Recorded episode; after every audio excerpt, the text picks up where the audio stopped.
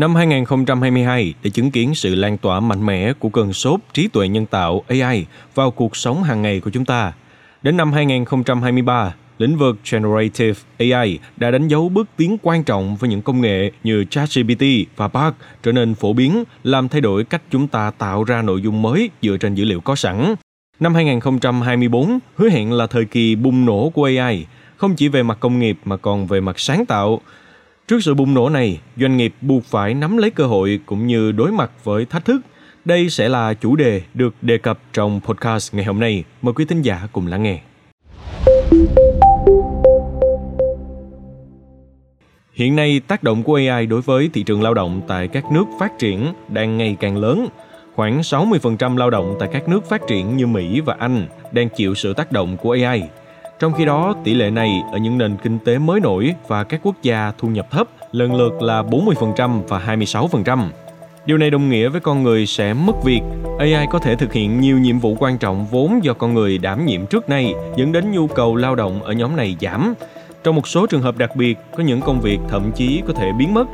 Ngày 15 tháng 1, theo báo Financial Times, một khảo sát đánh giá từ 4.702 giám đốc điều hành các doanh nghiệp lớn từ 105 quốc gia đã chỉ ra rằng trong các ngành truyền thông, giải trí, ngân hàng, bảo hiểm và logistics, việc tích hợp công cụ AI tiên tiến nhất sẽ dẫn đến cắt giảm nhân sự.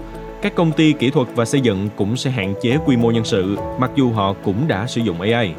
Nhóm lao động có thu nhập cao, đặc biệt là trong các nghề như bác sĩ, luật sư và thẩm phán, nơi có trách nhiệm và tương tác con người cao, được đánh giá là an toàn trong bối cảnh AI ngày càng thịnh hành.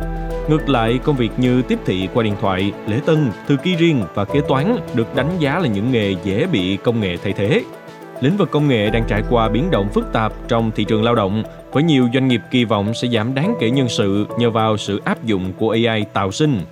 Tháng 5 năm 2023, giám đốc điều hành tập đoàn IBM Arvind Krishna đã tuyên bố ngừng tuyển nhân viên văn phòng, tin rằng công việc của nhóm này sẽ sớm bị thay thế bởi AI.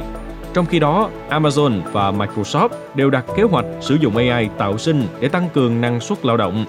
Ngược lại, nhu cầu về nhân lực trong lĩnh vực phát triển AI và xử lý dữ liệu dự kiến sẽ tăng mạnh khi nhiều doanh nghiệp muốn tích hợp AI vào công việc.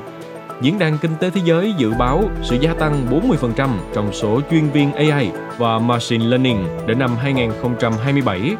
Bà Kristalina Shokiva, giám đốc điều hành IMF, khuyến nghị thiết lập mạng lưới an sinh xã hội toàn diện và chương trình đào tạo bổ sung để giúp lực lượng lao động chịu ảnh hưởng của AI nhằm biến quá trình chuyển đổi sang AI trở nên hữu ích, bảo vệ thu nhập và giảm bất bình đẳng.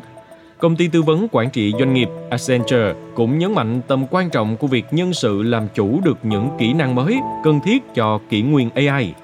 Thành công với AI tạo sinh yêu cầu sự chú ý đồng đều vào con người, công tác đào tạo và công nghệ.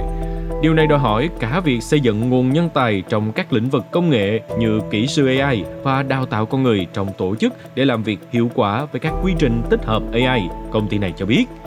Bên cạnh đó, Accenture cũng khuyên các doanh nghiệp chia nhỏ những vai trò hiện tại thành các gói nhiệm vụ cơ bản. Điều này giúp lãnh đạo dễ chỉ ra được công đoạn nào AI có thể tham gia nhằm tiết kiệm thời gian và cải thiện hiệu quả. Từ đó các tổ chức sẽ nâng cao được trình độ nhân sự, giúp họ thích nghi với những công việc có sự giúp sức của AI. Accenture dự báo sẽ có những công việc hoàn toàn mới xuất hiện như chuyên gia ngôn ngữ, chuyên viên kiểm soát chất lượng AI, lập trình viên AI. Quý thính giả nghĩ sao về vấn đề này? Hãy cho podcast Báo Tuổi Trẻ biết dưới phần bình luận nha. Cảm ơn quý thính giả đã lắng nghe số podcast ngày hôm nay. Xin chào tạm biệt và hẹn gặp lại.